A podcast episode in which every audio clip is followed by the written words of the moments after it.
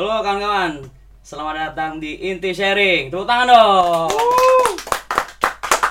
Ini podcast bukan minuman. Itu tagline Instagramnya. Create kertas musik. Tepuk tangan kertas musik. Wow. Senang sekali barengan gue Andri JG, dan yang pastinya seperti di episode sebelumnya, Inti Sharing ini bakalan sesuai dengan temanya, sharing. Nggak mungkin gue sendiri, yang pastinya ada teman untuk berbagi. Wah, seperti hidup, biar nggak kelabu-kelabu banget ya. Wis. Dan yang pastinya hari ini buat kalian semuanya, dimanapun kalian semuanya dan lagi ngapain aja kalian, the one and only. Hari ini ada Rian Nugroho. Hey, halo. Gimana Mas Rian? Alhamdulillah sehat. Apa kabar juga lo? Alhamdulillah. Sehat, ya? Mas Rian Nugroho, kenapa Rian Nugroho tidak Rian Nugraha? Sebenarnya bukan Rian Nugroho juga ya. Rian Nugroho itu nama lama. Sekarang nama lama. Sekarang Rian Ho namanya. Rian Ho. Cuma ambil belakangnya aja. Oh, berarti gitu. Berarti kalau teman-teman biasanya dengar ada karya dari Rian Ho, berarti Rian sebenarnya Ho itu diambil dari Rian Nugroho. Ya, Rian Nugroho, Rian Ho. Ya. Rian Ho ini atau Rian, nah kan manggil apa? Manggil Ho aja. Kalau Ho biasanya ada tambahan mbahnya ya. Iya, Mbah Ho. Jangan. Enggak. Kalau Ho jangan ada mo-nya. Oh. Moho ya maksudnya. Moho maksudnya gitu. Rian Ho, Rian Ho. Kalau teman-teman tahu ataupun teman-teman Inti Sharing tahu, Rian Ho ini adalah pencipta lagu. Ya. Orang di balik layar juga. Terus mempesona juga. Di balik mantan, beliau sepertinya di balik mantan karena biasa kehidupannya banyak coach yang mencerminkan bekas-bekas tersakiti. Iya, pas sakit hati tuh biasanya inspirasi paling banyak. Yo, ya, seneng. Apakah karyanya tentang cinta dan patah hati? Pasti cinta, tapi kebanyakan memang patah hati. Patah hati tetap. Nanti kita bisa bahas ya itu ya. Yo, kok bisa begini-begini. Bener. Rian Ho sebenarnya pengen disebut sebagai apa? Sekarang sih lebih disebutnya singer-songwriter aja ya. Singer-songwriter. Meskipun kesibukannya lebih banyak di balik layar. Jadi untuk produce lagu, untuk artis siapa, ataupun untuk produk apa, atau jingle apa, kayak gitu sih.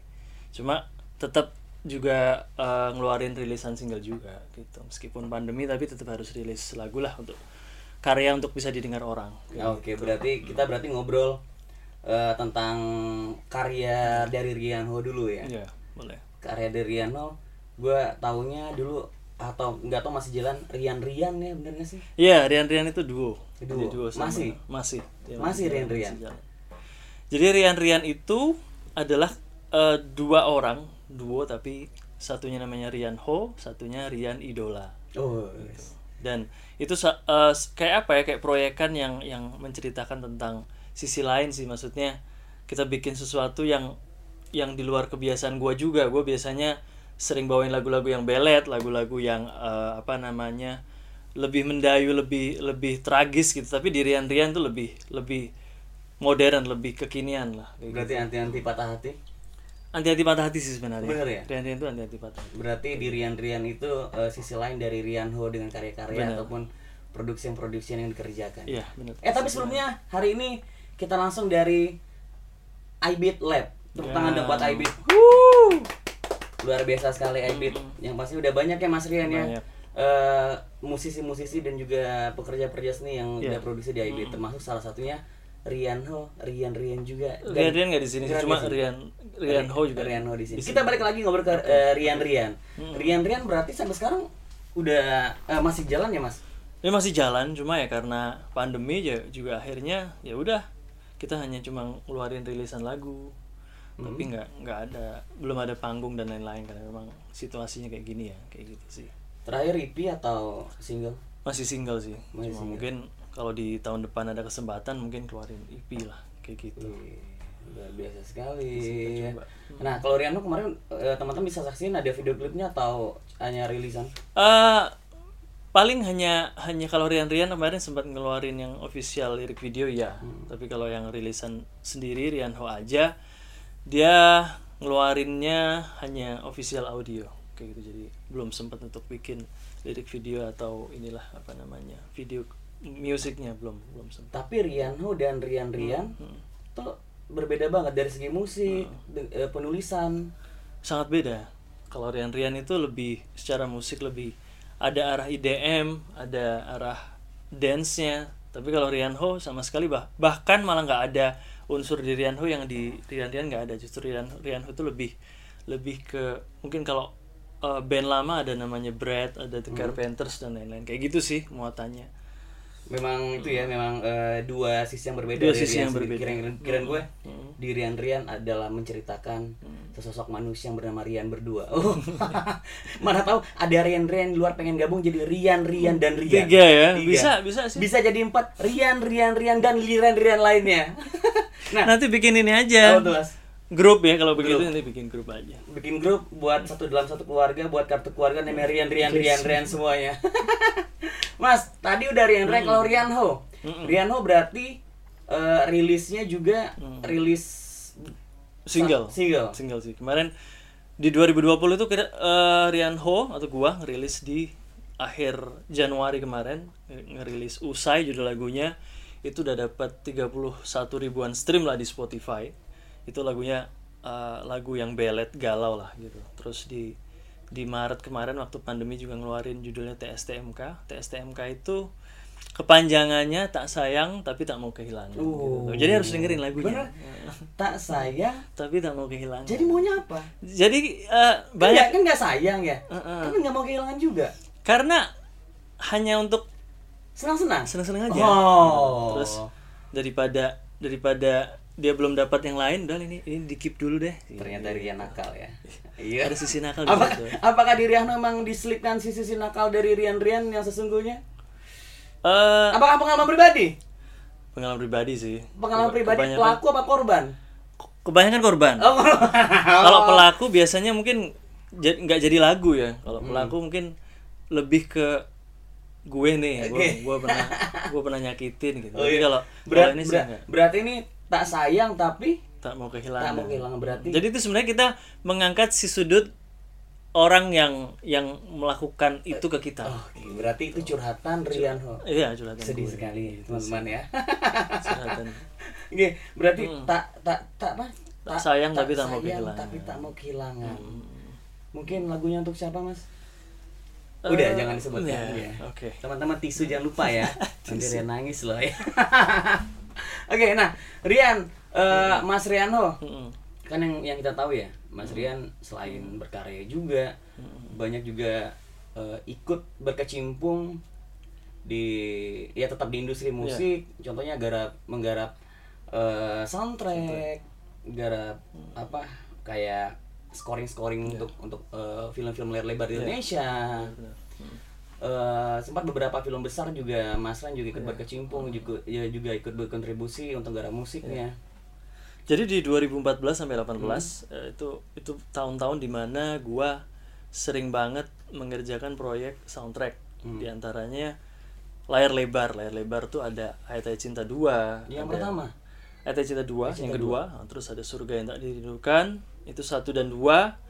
Terus ada kalau film komedi mungkin pernah dengar di 2016 Sekuriti Ugal-Ugalan judulnya, dan ada lagi mungkin sinetron yang dulu ada di beberapa TV swasta di antara 2014 sampai 2018 kayak gitu sih.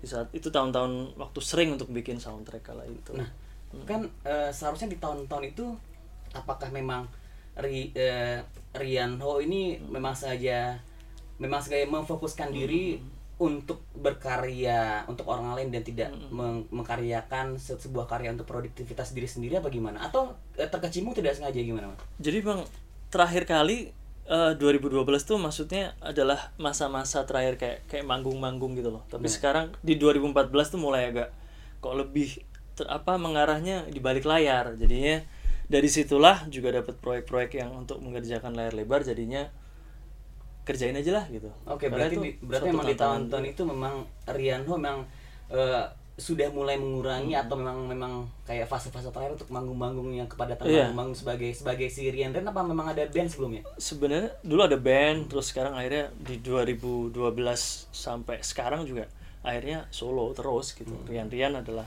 kayak pas break apa kita bikin lanjutin apa gitu dengan Rian-Rian. Untuk fase apa ya namanya ya distract lah gitu. Okay. Madianta kayak gitu sih. Nah, berarti di fase-fase di tahun 2012 sampai tahun 2014 itu memang di fase-fase Rian sendiri sebagai pekarya memang agak di ujung-ujung itu ya, masa-masa perpanggungan dan akhirnya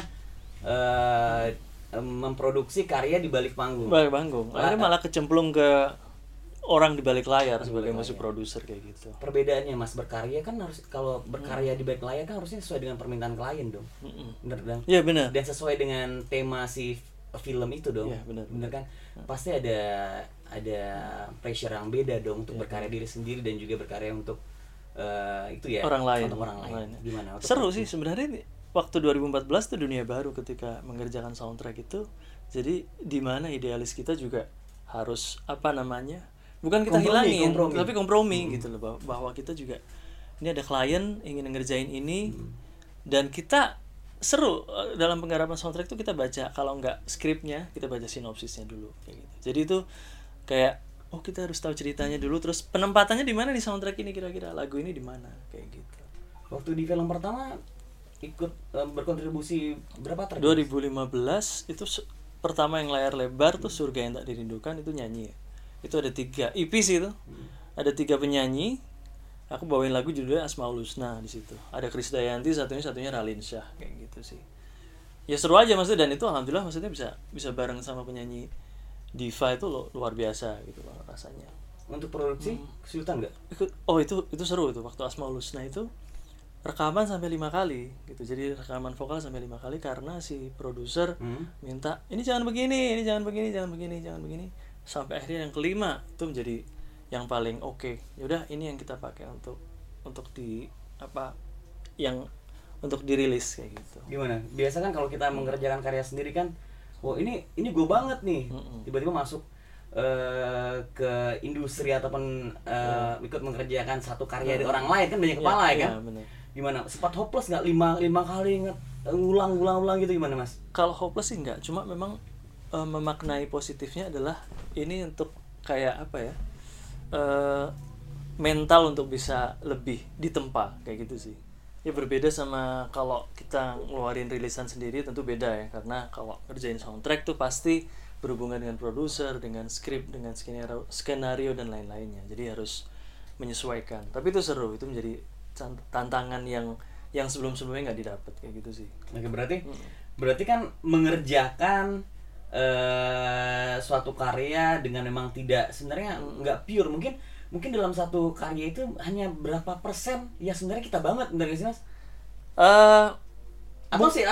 Atau si produsernya menyerahkan nih, Yan lo gue kasih project nih ya, gue pengennya lu yang di sini gitu. Itu biasanya ada dua opsi ya, jadi mungkin si produser ada memberi kebebasan yang pertama, yang kedua mereka memberi referensi kayak gitu.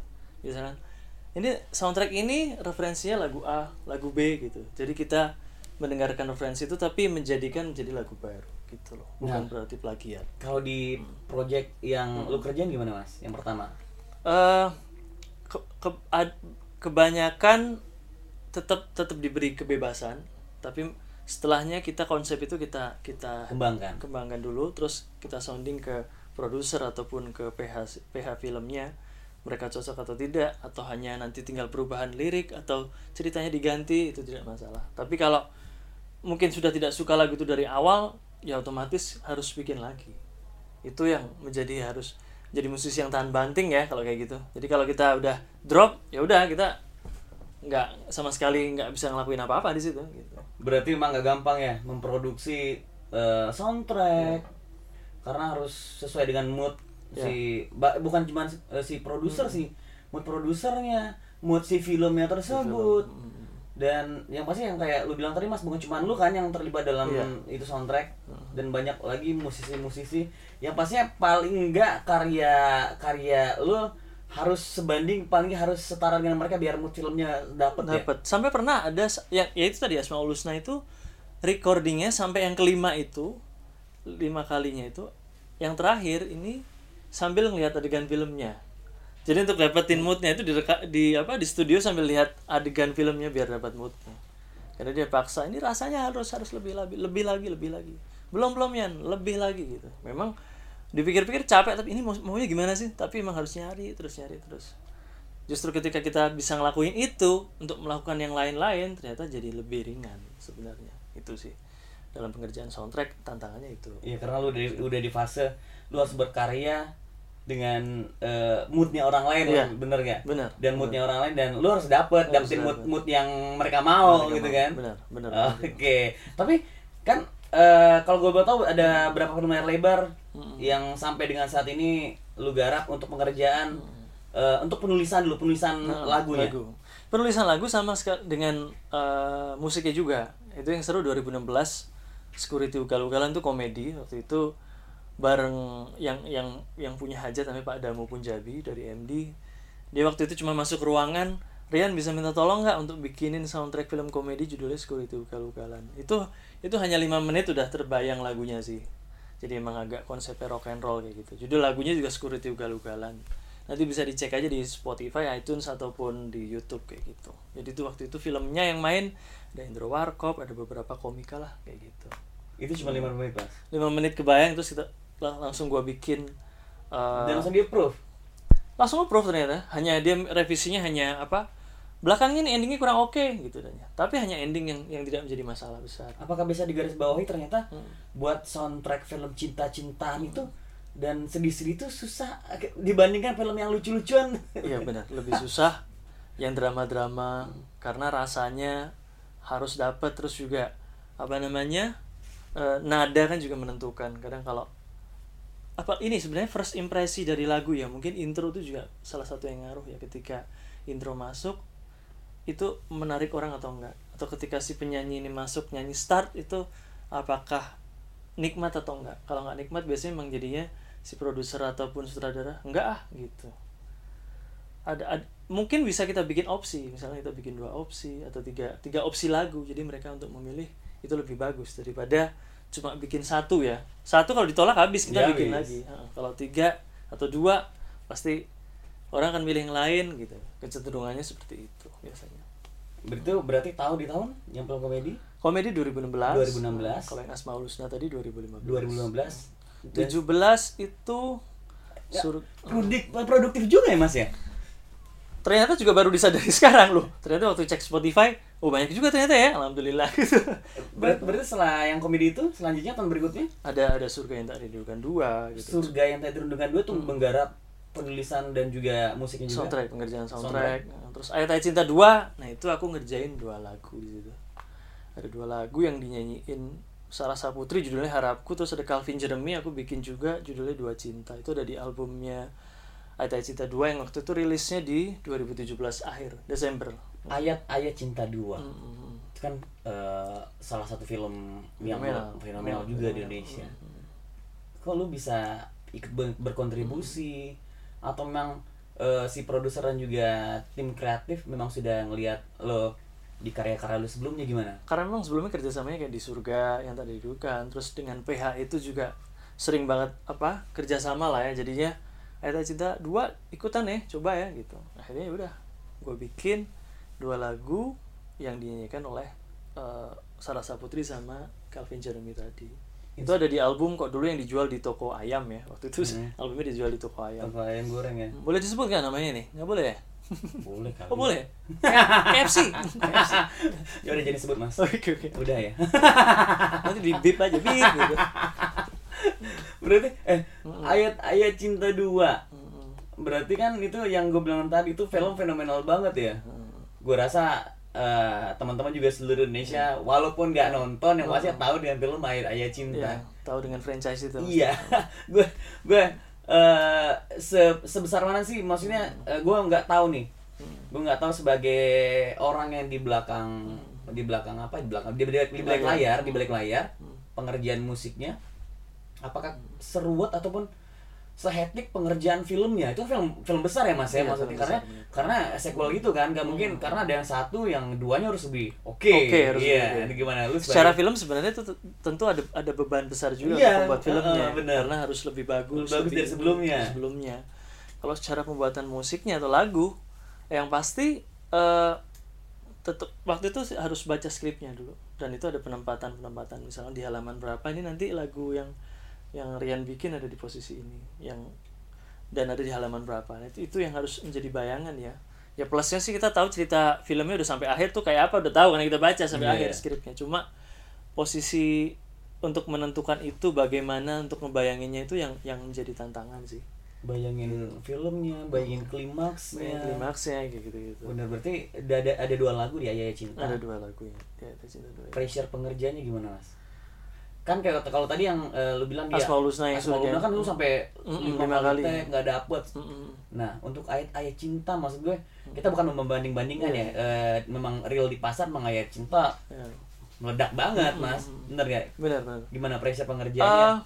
Lu sebagai seorang musisi di balik layar. Karena mungkin sudah terbiasa ya, maksudnya di 2015 itu dengan Asmaul Husna sudah pressure yang seperti itu. Mungkin pressernya sama, cuma karena udah biasa jadinya udah jalanin aja gitu. Kadang-kadang juga udah ini masuk atau enggak lagunya, kalau masuk syukur enggak ada. Nothing tulus aja gitu. Nothing tulus, harus nothing tulus aja. Kalau enggak nanti malah stres kan. Iya. Udah. Tapi sebagai seorang musisi kan kayak lu, wah gila, gua gitu loh, ikut serta dalam ayat-ayatnya. Gimana perasaan lu sebagai seorang? Seneng banget lah tentunya, alhamdulillah, karena dulu kan cuma kalau di rumah cuma ngeliat di iklan, oh ada film ini mau tayang, film ini, dan memang itu dari dulu pingin kapan nih bisa ada terlibat di dalam film-film besar ini. Ternyata di 2015 sampai 2018 itu terlibat dalam proyek-proyek film apa layar lebar ya, alhamdulillah. Sampai dengan Ayat-Ayat Cinta 2. Yuk, kawan-kawan, balik lagi di Inti Sharing. Ya, kalau tadi kita sudah ngobrol keterlibatan Rian Ho di berbagai macam industri perfilman, ataupun kita bisa bilang di balik layar. Di balik layar bioskop. Gelap dong. Ini sambil jual tiketnya.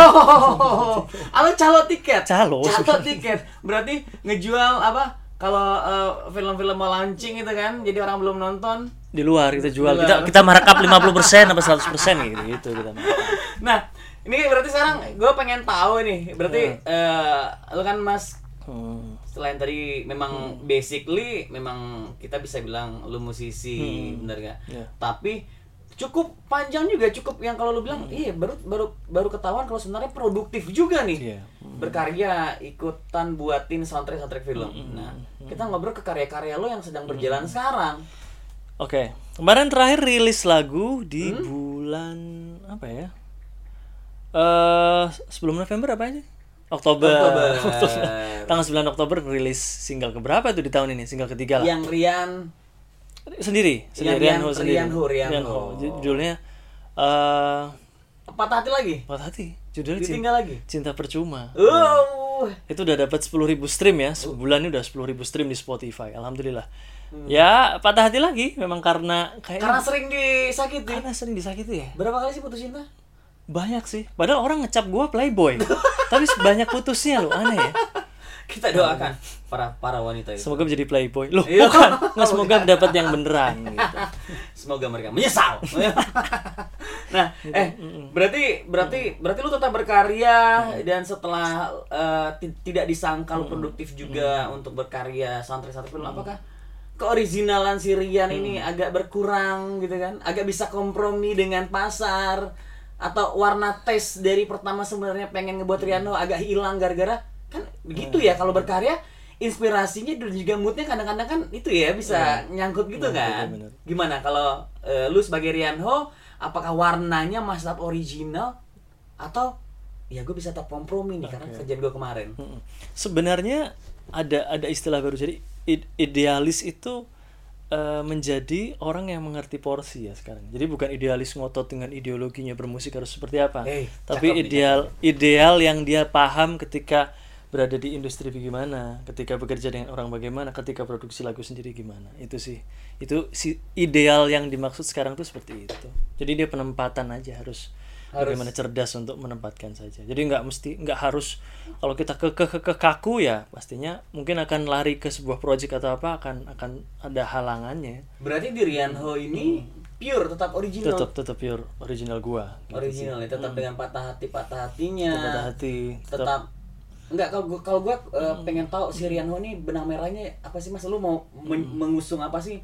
Pop ballad atau yang simple pop itu gimana kalau dari Rian? Sebenarnya kalau rilisan-rilisan dari 2019 gue rilis Maya, terus 2020 awal ada Usai, ada TSTMK tadi, yang terakhir Cinta Percuma. Memang kebanyakan dua lagu atau tiga lagu tuh belet dan galau lah ya. Tapi ya udah, memang itu karena apa, cerita hidup, jadi akhirnya jadi lagu, udah kita realisasiin jadi lagu aja, jadi rilisan kayak gitu. Kalau dari aransemennya gimana? Kan sekarang kan banyak tuh aransemen yang pop ya, pop tapi isiannya penuh. Atau lagi yang sekarang pop, sekarang kan lagi happening juga pop yang cukup gitar atau tidak. Kalau lu dari Rian sendiri benang merahnya? Sebenarnya kalau dari 4 karya yang sudah rilis dari 2019 tadi, ada tipikal yang khas di ref biasanya.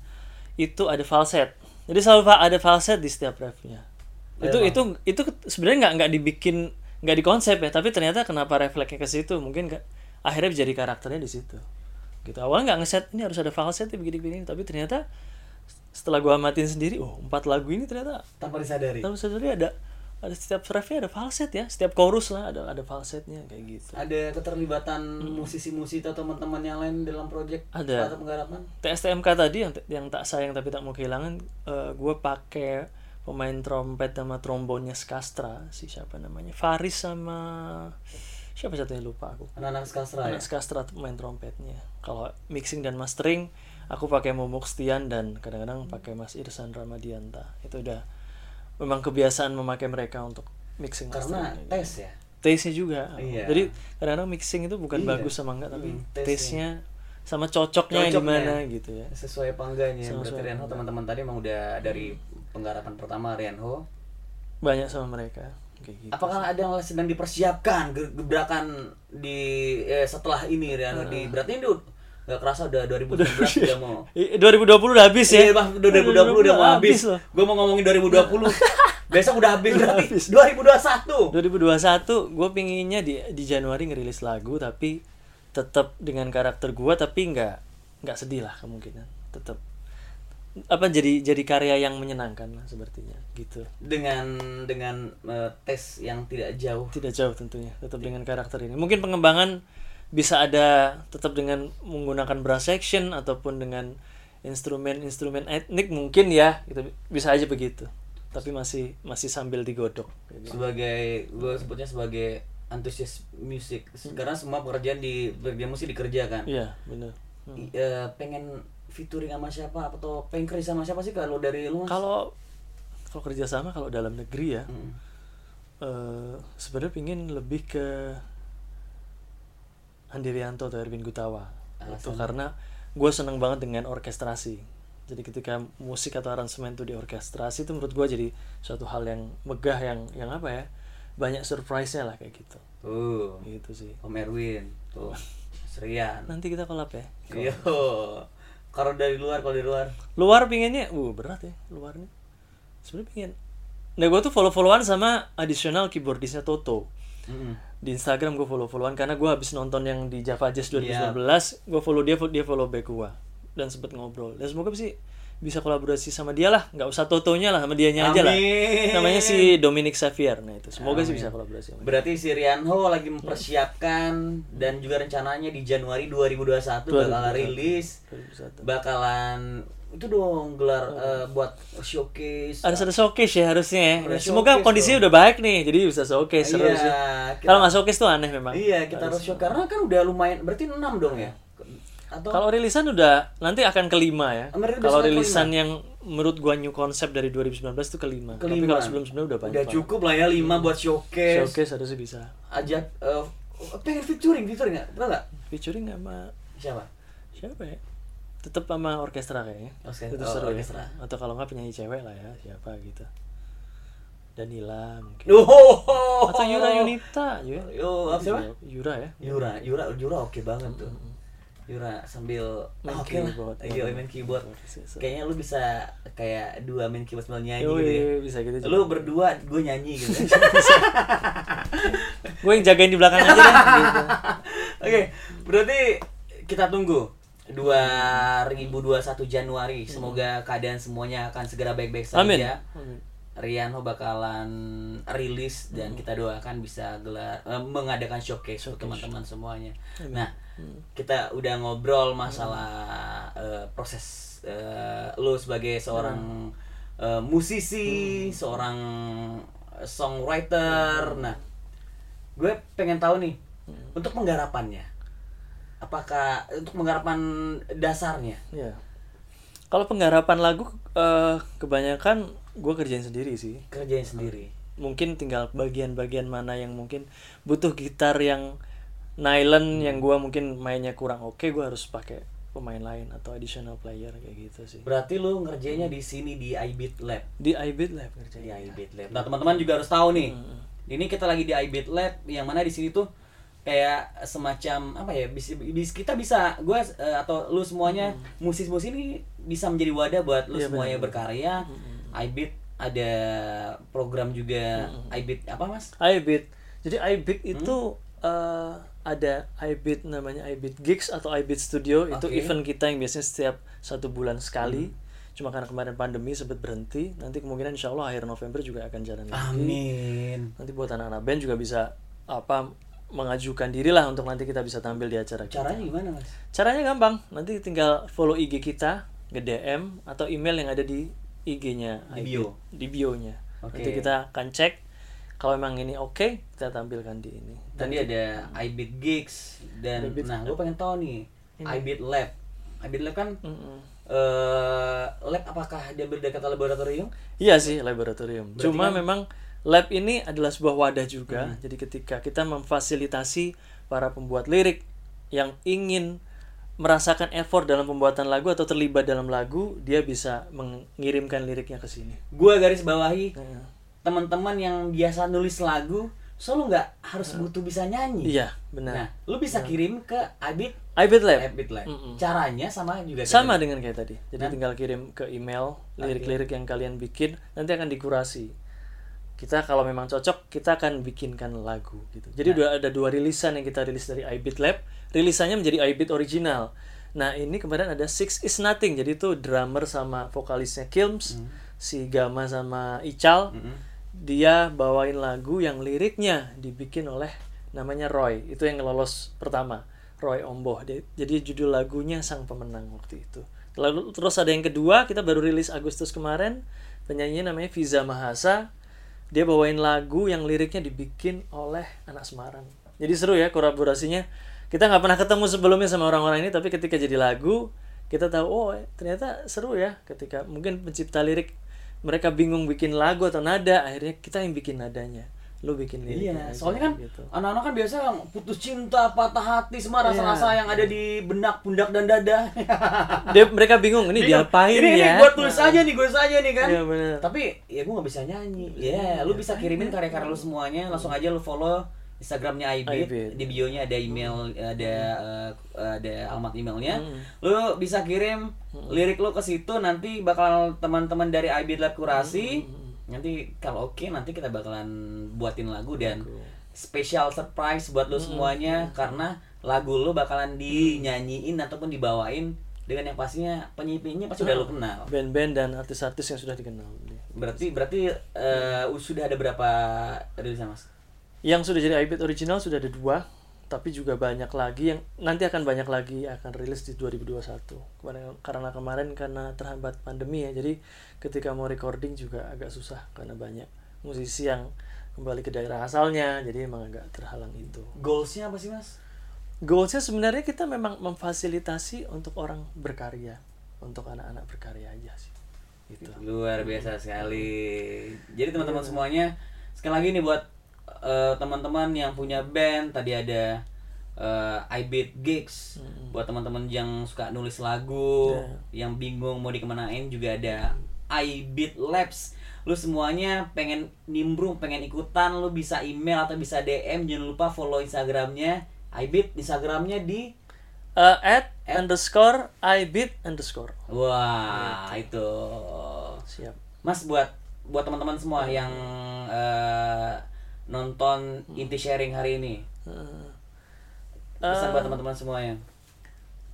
Tetap berkarya aja ya meskipun pandemi, dan lakuin apa yang disenengin dengan tulus lah maksudnya. Terus memang itu kalau memang fokus di bidang itu difokusin aja. Meskipun nanti jalurnya agak bergeser kemana, tapi tetap benang merahnya di bidang yang sama. Itu aja sih.